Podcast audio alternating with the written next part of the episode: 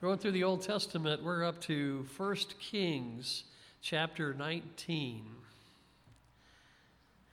1 Kings chapter 19. Last time we saw the Lord working through his prophet Elijah, and Elijah showed how foolish it was to follow Baal, the false god. At the end of the passage, Elijah executed 450 prophets of Baal and it was a great victory for the cause of the Lord God of Israel. Then the Lord had Elijah pray, and his prayers brought an end to the three year drought that had hit the northern kingdom, and that was a judgment from the Lord. You remember that drought? So, this was another amazing display of God's power.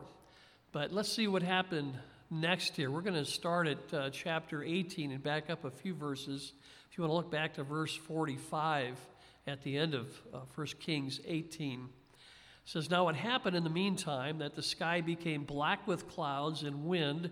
There was a heavy rain. So Ahab rode away and went to Jezreel. Then the hand of the Lord came upon Elijah, and he girded up his loins and ran ahead of Ahab to the entrance of Jezreel. And Ahab told Jezebel all that Elijah had done, also how he had executed all the prophets with a sword. Then Jezebel sent a messenger to Elijah, saying, So let the gods do to me and more also, if I do not make your life as the life of one of them by tomorrow about this time.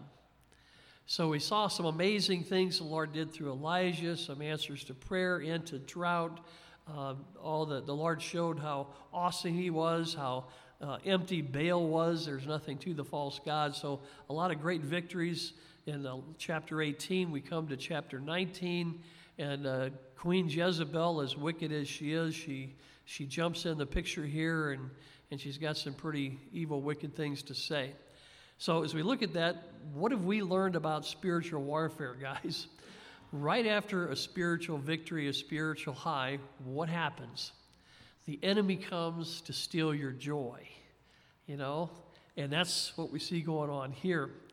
So, what do we need to do when that happens? When the enemy, we know he's coming. We've been in spiritual warfare enough to have seen that as a body of believers here.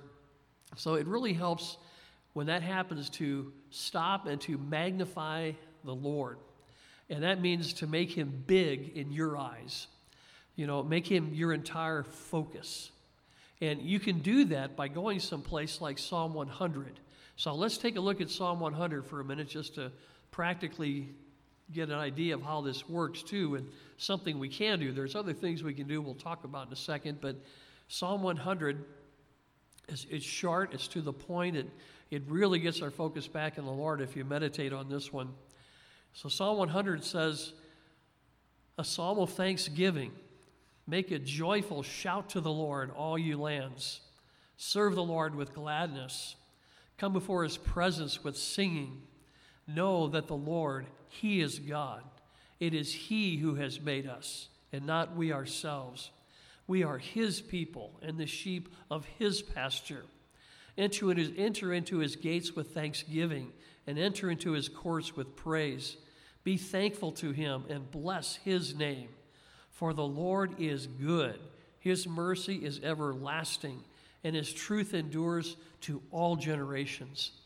So, you know, just even reading through that, doesn't that just encourage you and lift you up? So, if you can imagine, you've just been through a spiritual warfare, the enemy has just tried to drag you around after this, and he wants you to, to try to lose that joy that God has just given you. Man, you go to a place like that, Psalm 100, and the Lord just fills you right back up again. So, it's really encouraging. Now, back in our passage in 1 uh, Kings 19. So, what is Elijah going to do here? Is he going to magnify the Lord? No, unfortunately. he made a mistake by not doing that, and we're going to look at that closer in a minute. But don't miss this. The Lord allows us to see these superheroes of the faith, like Elijah here, mess up. And that's, the Lord lets us know that they're human. They're not perfect. And that is encouraging for us, you know. So if the Lord uses us and we get to see a great victory, and then if, if we mess up after that, we shouldn't beat ourselves up too bad because we're not perfect either. We have to give ourselves some grace, you know? In times like that, we want to receive mercy from the Lord, and we better be giving mercy to other people as well, because this happens to all of us, right? So be, be ready to show mercy to people. We mess up too at times, right? And we always like to receive mercy. I know I, I'm thinking, thank you, Lord, for the mercy you give me. And I want that from other people too when I uh, do something and, and mess up, you know. But we, we need to remember to give mercy to other people too. It's not a one way street there. Now let's look at Jezebel here for a minute. Because I, I get this question, you know, what was she up to? I mean, she could have killed Elijah immediately, but she didn't do that. Instead, she puts out this death threat and she gives him one full day for a deadline on it. Now, think about that death threat, deadline. It's a little pun there. Anyway, no big deal. I think she was trying to pull off a power play here. You know? I think she wanted to scare Elijah so he would run away out of fear. Then she could boast about it and say, How powerful is Elijah's God now? Ha! You know? And unfortunately, you know, it's something that looks like it took place. I mean, she had just lost 450 of her prophets. They just got killed. So she's going to try to save face and she's going to try to intimidate Elijah and make him make herself look good in the process. And unfortunately, I think her plan worked in making Elijah run away. You know, it makes you wonder how many times does the devil win a fight because we let him? we don't stand as the Lord told us to. You know, He succeeds in getting us to look at our circumstances rather than to trust completely in the one who is over our circumstances. And all these are lessons for us to learn, right? So, so don't slip up and let the devil take any ground. The Lord tells us to stand in the evil day. I know after we had the parade one of the times on the, the way back from the, the parade route, we had the storm hit and it just ripped the, uh, the, the uh, thing to shreds before we got back. The float we had a long time ago when that took place, and I was fussing about it in the car on the way home, and uh, it was really cool. I told Lisa, I said, man, the, the stinking devil's trying to take my joy away. And she said, well, don't let him. I thought I needed to hear that practical, straight, clear word from the Lord. You know what's going on, so don't let it happen, you know? Yeah, that's the time we should stop and say, no further, no further. I know what you're up to, right? We just saw spiritual victory rejoicing, so let's continue the party. Let's keep rejoicing in the Lord. So, verse 3 goes on in uh, 1 Kings 19. And when he saw that, so she put out this death threat, okay? When he saw that, he arose and he ran for his life. And he went to Beersheba, which belongs to Judah, and he left his servant there. So it says that when Elijah saw that, you notice. So I think it really hit him when Jezebel sent a messenger right to where he was staying with such a scary message. So his response was, says he arose and he ran for his life. So again, Elijah became filled with fear. And why was that? because he was looking at his circumstances rather than looking to the Lord. And I want you to notice something here. Look back at chapter 17 in 1 Kings for a second and look down to verse 2. And it says here, uh, Then the word of the Lord came to him, came to Elijah, and said, Get away from here and turn eastward and hide by the brook Cherith, which flows into the Jordan. Now, in the same chapter 17, look down to verse 8. Then the word of the Lord came to him, came to Elijah, and it said, Arise, go to Zarephath, which belongs to Sidon, and dwell there. Uh, then you go to chapter 18, verse 1. And it came to pass after many days that the word of the Lord came to Elijah in the third year, saying, Go, present yourself to Ahab, and I will send rain on the earth. So you notice a pattern here. In each of these cases, Elijah is listening to the Lord. But here in chapter 19, we just read, we don't see him consulting the Lord, right? He just takes off. So, this is one reason, too, that we really need each other. We need to have a brother in Christ to encourage us and to remind us to seek the Lord when we're faced with scary circumstances. We all face things that can really shake us up. And it sure helps to have a caring brother in Christ to fellowship with. You know, it, it, we've been told here that Elijah had a servant because he left him at that place uh, in the area of Judah, but we're not told of any of the conversations they had. So we don't know if the servant tried to encourage him or not. It doesn't tell us that, so we're assuming he didn't have that opportunity. But it sure helps if we've got somebody there that says, "Hey, hang on a second. I know, I know this has really got you shook up, but let's look to the Lord. Let's cry out to Him. Let's pray." And somebody said this. Here's, a, here's Elijah. He's stuck in fear.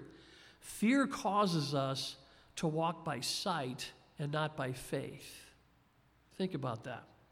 So we end up making decisions based on fear because we're focused on our circumstances and not on the Lord. You know?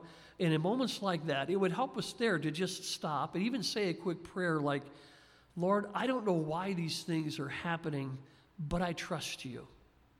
Please help me through this and give me wisdom on what to do. Just a real short, quick prayer to, again, get our, help get our attention back on the Lord. Because we know circumstances can hit us and they can be overwhelming, and, and we just end up staring at these things over and over again. And the devil's wanting us to do that, just keep replaying this problem, this issue that we're in, instead of saying, wait a minute, wait a minute. I know a God who's still on the throne. He's still in control. I can, I can turn to Him and ask Him for help, even in trusting Him through this. So in verse 4, it says, But he himself, so here's Elijah now, he went a day's journey into the wilderness. So he dropped his servant off in the area of Judah. But then he goes further into the wilderness and he came and sat down under a broom tree, which isn't a big, big thing, but it would give a little shade to him. And he prayed that he might die. And he said, It is enough. Now, Lord, take my life, for I am no better than my father's. So Elijah had already gone down to the area of Judah, which meant that he left the northern kingdom. He wasn't in the territory that Jezebel was controlling at that time. But then he goes even further a day's journey into the wilderness, we're told. That's quite a walk. So he was trying to get as far away from his problems as he could get. Have you ever been there? yeah. And then he finds a shady spot to sit down and then he prays. You know, it probably it's better to pray instead of running from our problems. It's better to stop right there and pray when we're in the midst of them. But at least here he did stop and he did pray finally. You know, and the Lord is He's always gracious to us. So you don't see the Lord coming down on Elijah like, why didn't you come to me sooner? Just lectured him, you know, like we might tend to do as our teenagers or something, right? But the Lord is so gracious here. Instead of jumping on him, the Lord's going to gently comfort him. And then he's going to nudge Elijah along when it's time. Isn't our Lord wonderful? he knows when we need to be poked and prodded, and he knows when we need to be comforted and nudged. And, and guys, you know as well as I do, whatever the Lord does to us, that's what we need at that time. Okay, so don't get upset and think, Lord, why are you pushing so hard? He's pushing so hard because he knows we need to be pushed so hard. Or he's, he's dealing with us very gently because that's what we need at the time. He knows us and he knows exactly what we, what we need. And, and how do you like Elijah's prayer here? Now, this is the guy that just prayed and saw the drought, the three year drought stop, right? But here he is praying a whole different type of prayer. Sounds like a different guy, doesn't it? First, here he prays that he might die. But if that's really the case, if that's really what he wanted, all he had to do is stay where he was, and Jezebel would have taken care of that for him, right? That's what she threatened to do. But as somebody pointed out, when we pray and we ask the Lord to take our life, that really is a selfish prayer. Stop and think about it. We don't know what future plans the Lord has for us and how he wants to use us. God had some wonderful plans for Elijah. He wasn't done with him yet. I mean, he didn't know that at the time, but he was ready to throw in the towel at that point, right? Because that's what he said. Elijah said, It is enough. That's, that means I'm done. I quit. It's over, you know. And again, we don't have a right to say those things to the Lord because our life does not belong to us. You know, we belong to the Lord. And that's not just a New Testament con- concept. Remember, we just looked at that in Psalm 100 where it says, Know that the Lord, He is God. That means we're not. he is God. It is He who has made us, and not we ourselves. We are His people. We're the sheep of His pasture. So we belong to Him. We need to be real careful when we, when we want to try to pray something like this, and Elijah did. And then when Elijah prayed and he said, I'm no better than my fathers, he was saying that he was hoping to make a change in the people's hearts in the northern kingdom, but it didn't happen. So he was saying that his fathers failed at making a difference there, and he failed too, because the northern kingdom and its rulers were still evil. But Elijah wasn't looking at things the right way. I mean, sure, he was hoping to see change, but changing people wasn't his job, you know? It's, his job was just to deliver God's message, and then it was up to the people to respond. And their response was between them and the Lord. And truly, you know, Elijah was not a failure. He was actually successful because he did exactly what the Lord told him to do. He delivered those messages. That's what he did. And that's the same for you and me. Our job is to deliver God's message, the gospel. The results are up to the Lord and the people we speak to. We can't make anyone get saved. I know we wish we could. We wish we could push that button and see this person jump up and down and say, I want Jesus so bad right in front of us. But we just can't do that. You know, we wish we had that power sometimes, but we don't. So, all we need to do in order to be successful is to obey the Lord and then leave the results to Him, right? And then when Elijah prayed here, he said, Now, Lord, take my life. That wasn't a prayer of submission, but it was a prayer of discouragement and throwing in the towel. A prayer of submission at a time like that would have been great, you know, because you hear people say, Lord, please take my life, and they're praying a prayer of submission. That's not what he's doing here. He's saying, Lord, take my life, I'm done. When we go through a very difficult time, and, and we do see some very hard times, you know, that's when we need to draw closer to the Lord and go deeper with the Lord. We should never throw in the towel, never give up. I hate to see the devil win, and I hope you hate to see him win too. So, so never give up. That's a selfish thing to do, and it does not glorify the Lord. Okay? Verse 5 goes on. Then as he lay and slept under a, a broom tree, suddenly an angel touched him and said to him, Arise and eat. Then he looked, and there by his head was a cake baked on coals and a jar of water. So he ate and drank, and he lay down again. Now, notice that the Lord allowed Elijah here to get some rest, which he probably really needed. And then the Lord supernaturally provided him with nourishment. And this isn't too bad. You know, you take a nap and you've got the Lord watching over you, and then you wake up and you get to eat some angel food cake. That's pretty good. Then the Lord allowed him to get some more rest, you know. Verse 7 it says, And then the angel of the Lord came back the second time and touched him and said, Arise and eat, because the journey is too great for you. Now the Lord is starting to prepare him for how he wants to use him in the future. So when the Lord allows us to get some rest and to get refreshment from him, don't think that that's the end of the line. The Lord isn't saying, you, you've found your retirement, man. This is going to be great from here on. No, the Lord is going to continue to prepare us and train us for what He wants us to do next. Real simple question and a simple answer. How you know the Lord's not done with you yet? Because you're still here, right? if you go home before the day's out, go home to be with the Lord, we know, okay, He's done. God, God finished. We need to let the Lord say He's done, not, not us to say we're done, right? That's His choice. So, verse 8 says So he arose, and he ate, and he drank. And he went in the strength of that food 40 days and 40 nights as far as Horeb, the Mount of God. So look at the supernatural strength the Lord gave him through that meal. He was able to travel for 40 days on that. Isn't that amazing? And by the way, the number 40 is, is used of judgment and preparation in the Bible. You know, the Israelites, they traveled in the wilderness for 40 years, right? Because they didn't trust the Lord and go into the promised land when the Lord told them to.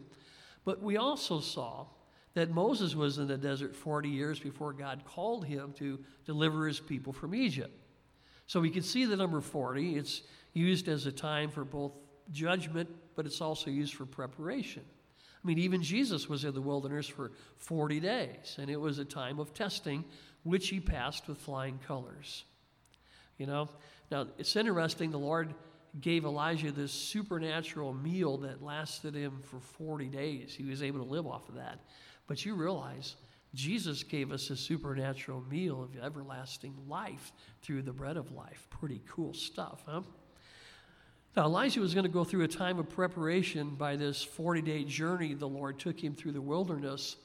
And to be able to go this long on one supernatural meal should have been a great time for building Elijah's faith again, you know? I mean, if the Lord can sustain me and strengthen me for this long with one meal, then I should be able to trust the Lord's going to take care of me the rest of my life, right? That would be a really good lesson from that. That's the one he should have been hearing. And I guess some look at this as a time of judgment for Elijah as well, because he ran so far away, you know, without calling, consulting the Lord first. So now the Lord's having him to come all the way back to where the Lord wanted him to be in the first place. But he did make it back to the mountain of God, we're told, to Horeb, which is Mount Sinai. And you know what? When the Lord calls us back to Him like this, He's going to call us to the mountain of God. He's going to call us to the place where He wants us to spend time with Him. Now, verse 9, verse 9 goes on There he went into a cave, and he spent the night in that place. So he got more rest. And behold, the word of the Lord came to him. Don't you love to hear that? And he said to him, What are you doing here, Elijah? So he said, I have been very zealous for the Lord God of hosts, for the children of Israel have forsaken your covenant, torn down your altars, and killed your prophets with the sword. I alone am left, and they seek to take my life. now, a couple of things here. Number one, did you notice the question that God asked him and how Elijah did not answer that question? yeah. The Lord asked what, not why. so he got the different answer. Secondly, Elijah was inaccurate in saying that he was the only one that was left. Do you remember when we, we saw Obadiah a while back there? He even told Elijah that he had hidden 100 of the Lord's prophets when Jezebel was trying to wipe them all out. So uh, Elijah should have known. I don't know if he forgot it, he was just really so down he wasn't thinking straight here or what. So I don't know what was going through his mind. He might have felt like he was the only prophet left, but his feelings were lying to him if that was the case. And that's why we've got to be very careful when it comes to listening to our feelings. Our feelings lie to us very often. They can't be trusted. Do you know how many people have gotten into serious trouble because they've listened to their feelings? Ooh, very dangerous. The enemy knows how to push those buttons, so be careful. Trust in what God said, not in what you feel. So, verse 11 here, then he said, Go out and stand on the mountain before the Lord. So, Lord's given Elijah directions here. And he said, And then behold, the Lord passed by, and a great and strong wind tore into the mountains. Can you imagine a wind this fierce? It says it broke the rocks in pieces before the Lord. That's some wind, huh? But the Lord was not in the wind, it says. And after the wind, an earthquake. That's enough to shake you up. But the Lord was not in the earthquake. Then in verse 12, and after the earthquake, a fire. But the Lord was not in the fire. And after the fire, a still small voice. We got a great lesson from this. You know, we might expect the Lord to perform all these powerful experiences in our life.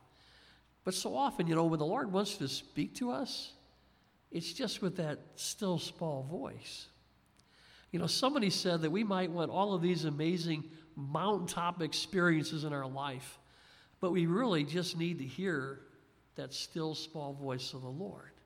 We need to be prepared and able to hear that. you know, the most powerful time I experienced in my life, hearing this still small voice, is when a guy was in my face and he was screaming at me, and my flesh was rising up, and I had this very loud thought in my head that said, You can't let this guy get away with that, treating you like this. And believe me, I'm sure I was clenching my fist and, and wanting to react in a bad way. But at the same time, I heard this still small voice telling me, Don't do this. Just let it go. In looking back, I'm so thankful I listened to that still small voice because the Lord used that experience to encourage someone, uh, somebody else the very next day who went through the same humiliating experience that I did. Had I not listened to the Lord, if I'd have listened to my flesh instead, I wouldn't have anything good to say to that guy to help him out. So it's really important that we, we listen and obey when we hear that still small voice of the Lord. So part of this lesson is don't go looking for experiences. You can get in trouble doing that. Just be diligent to spend time with the Lord so you'll be able to hear and recognize his still small voice. Like somebody said, a lot of times we're too busy to notice when the Lord is trying to speak to us in that still small voice.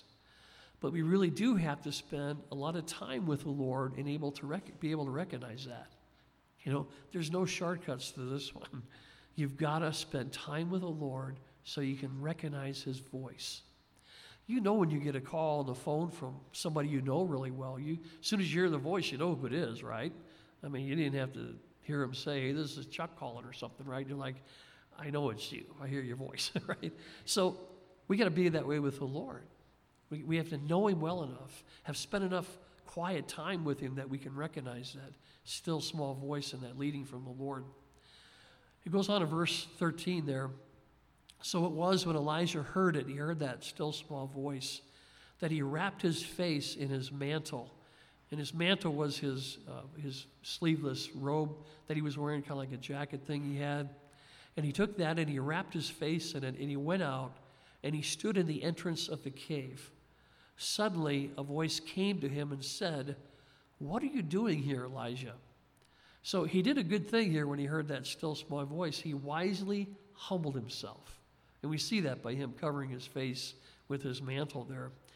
That's obviously a good time for us to humble ourselves too when we hear that still small voice of the Lord. And you notice the Lord asked him the same question again. He said, what are you doing here, Elijah? The Lord's persistent and he will repeat himself if we don't get it the first time, okay? Verse 14. Here's his response, same one he had before. He said, I have been very zealous for the Lord God of hosts because the children of Israel have forsaken your covenant, torn down your altars, and killed your prophets with the sword. I alone am left, and they seek to take my life. Now, unfortunately, Elijah still doesn't get it. he doesn't answer the question again. The Lord asked what, not why. So the Lord was basically saying, what are you getting done here, Elijah? What are you accomplishing here? I mean, Elijah was a prophet, and at this point, he wasn't doing his job at all, right? So the Lord could ask us the same question sometimes, you know? Just put your own name in there. What are you doing here, Chuck? Meaning, are you doing what I've gifted you to do?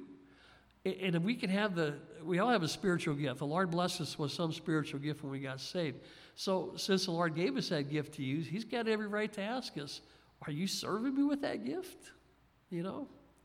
Verse 15 Then the Lord said to him, Go return on your way to the wilderness of Damascus, and when you arrive, anoint Hazael as king over Syria. Now, look at this first important job that God had for Elijah to do. He was to go anoint this guy as king over Syria. And this was a divine appointment. You know, the Lord says in the book of Daniel that the Lord rules in the kingdom of men and he gives it to whomever he chooses. We're told in the Psalms too that the Lord exalts one and he puts down another. So the Lord has control like that, and he's sending him as a real picture of this, and I'm telling you, this is going to be the next king over there, and I want you to anoint him. Spiritual anointment. Amazing here what the Lord's doing. So, verse 16 Also, you shall anoint Jehu the son of Nimshi as king over Israel. So, here the Lord is, gives him his next job. He's supposed to anoint the next king over the northern kingdom of Israel. Ahab's about done here, and the Lord's preparing the next guy. So before, when Elijah said that he was done and he was wishing to die, he didn't realize that the Lord wasn't anywhere near finished with him. He still had important plans for Elijah. So again, we should never give up. Look at the rest of verse 16. It says, Elisha, and Elisha, the son of Shaphat of Abel Meholah, you shall anoint as prophet in your place. I think this was the most important job the Lord had for him to do. He was supposed to anoint Elisha to the spiritual position of being the prophet who's going to carry on the ministry of Elijah after he's gone. And look what the Lord provided for Elijah through this. Elijah has said that he was all alone, that no one else was serving the Lord. Well, here the Lord provided companionship through his next prophet, Elisha. What an encouragement that should have been to Elijah. Verse 17 says, It shall be that whoever escapes the, the sword of Hazael, Jehu will kill. Whoever escapes the sword of Jehu, Elisha will kill. So Lord's letting Elijah know here that justice is going to be served and the wickedness that's going on in the northern kingdom is going to be dealt with. Remember, Elijah was upset that he didn't make any change or see any difference. And Lord's saying, they're not getting away with anything. Don't worry about that. And this should be encouragement to us as believers, too, because I know there are many times in the world where it seems like wicked folks are getting away with murder. But we know from passages like this, you know, that their day is coming. They're going to pay for their crimes. And this is not karma, as you hear people throw around in the world, you know. This is called the justice of the Lord God Almighty. and that's our God, and that's our daddy. And aren't you glad of that? Verse 18 he says, Yet I have reserved, the Lord tells him, I have reserved 7,000 in Israel, all whose knees have not bowed to Baal, and every mouth that has not kissed him. So this was another giant encouragement for Elijah. The Lord was letting him know that you're not alone by a long shot, buddy. and notice who did this. The Lord reserved these 7,000 in Israel. Again, you know, we can't save anybody. The Lord's the only one who could do something like that. And reserving this many faithful servants, only God can do that. You know, we can't build God's church.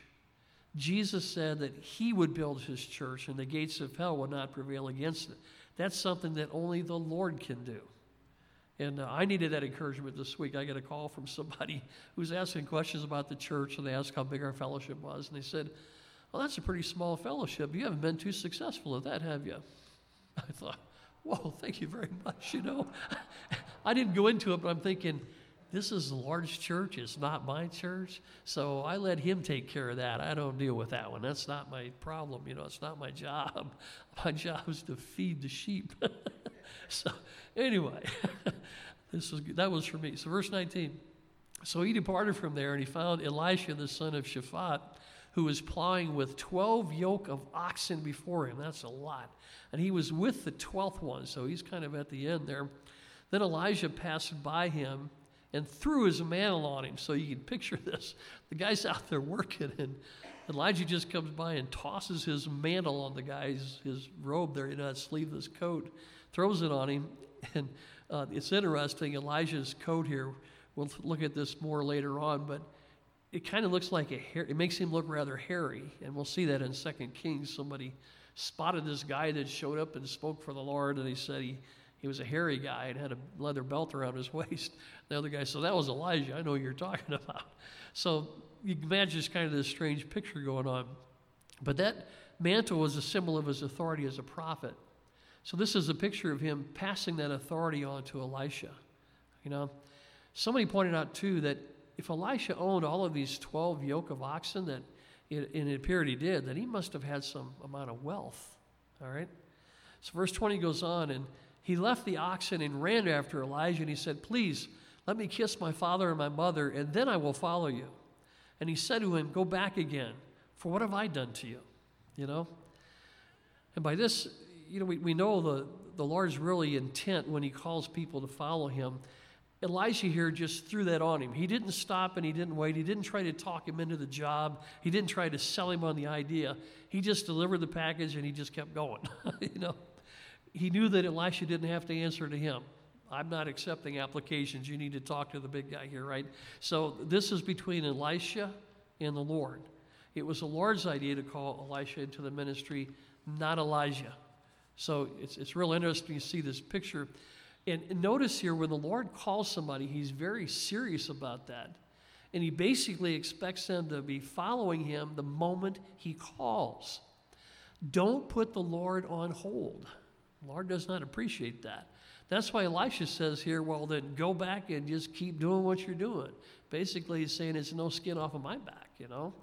Look at Luke chapter 9 for a second, or I'll read that to you. Luke chapter 9, when Jesus spoke about this, he kind of got to the point in a hurry. Uh, Luke chapter 9, verse 57. Now it happened as they journeyed on the road that someone said to him, Lord, I will follow you wherever you go. And Jesus said to him, Foxes have holes and birds of the air have nests, but the Son of Man has nowhere to lay his head. Then he said to another, Follow me. But he said, Lord, let me first go and bury my father. Jesus said to him, Let the dead bury their own dead, but you go and preach the, God, the kingdom of God. And another also said, Lord, I will follow you, but let me first go and bid them farewell who are at my house. But Jesus said to him, No one having put his hand to the plow and looking back, is fit for the kingdom of God. So the Lord is no joke. He wants us to be ready at any moment for Him to tap us on the shoulder and to say, Come on, let's go. Man, this is, these, are, these are tough passages here. Back in 1 Kings 19, verse 21. So Elisha turned back from, from Elijah there and he took a yoke of oxen and slaughtered them and boiled their flesh using the oxen's, oxen's equipment. So he used that to make the fire. And he gave it to the people, and they ate. Then he arose and followed Elijah and became his servant. Now, this is evidence of Elisha's full commitment to answering that call from the Lord. He got rid of all the tools of his trade, you know, including all the oxen and the yoke. He even had a farewell meal there for the people that were at the place.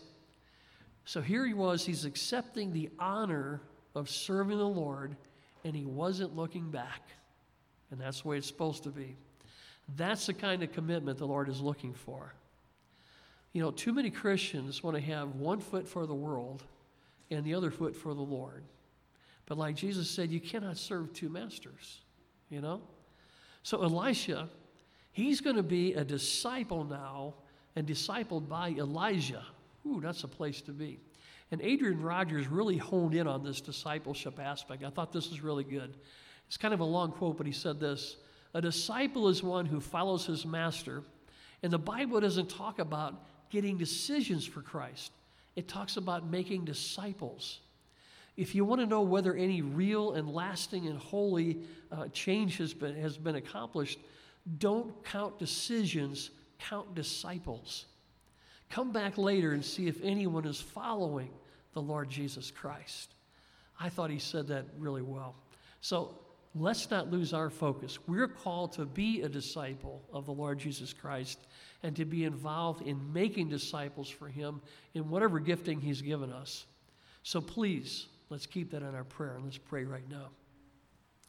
Father, we thank you for the lessons you give us as we see these prophets of yours and Lord, you let us see their failures and you let us see how you deal with us when we go through those difficult times as well. Thank you, Lord, for being so gracious.